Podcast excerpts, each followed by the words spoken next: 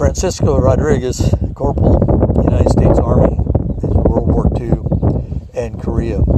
I was not here for the dedication of this tree, and I did not know him. This was one that uh, the tree's only been dedicated about a year, and it was when I was uh, back in the Midwest at one of the ceremonies they dedicated this tree, and it looks like it's doing well.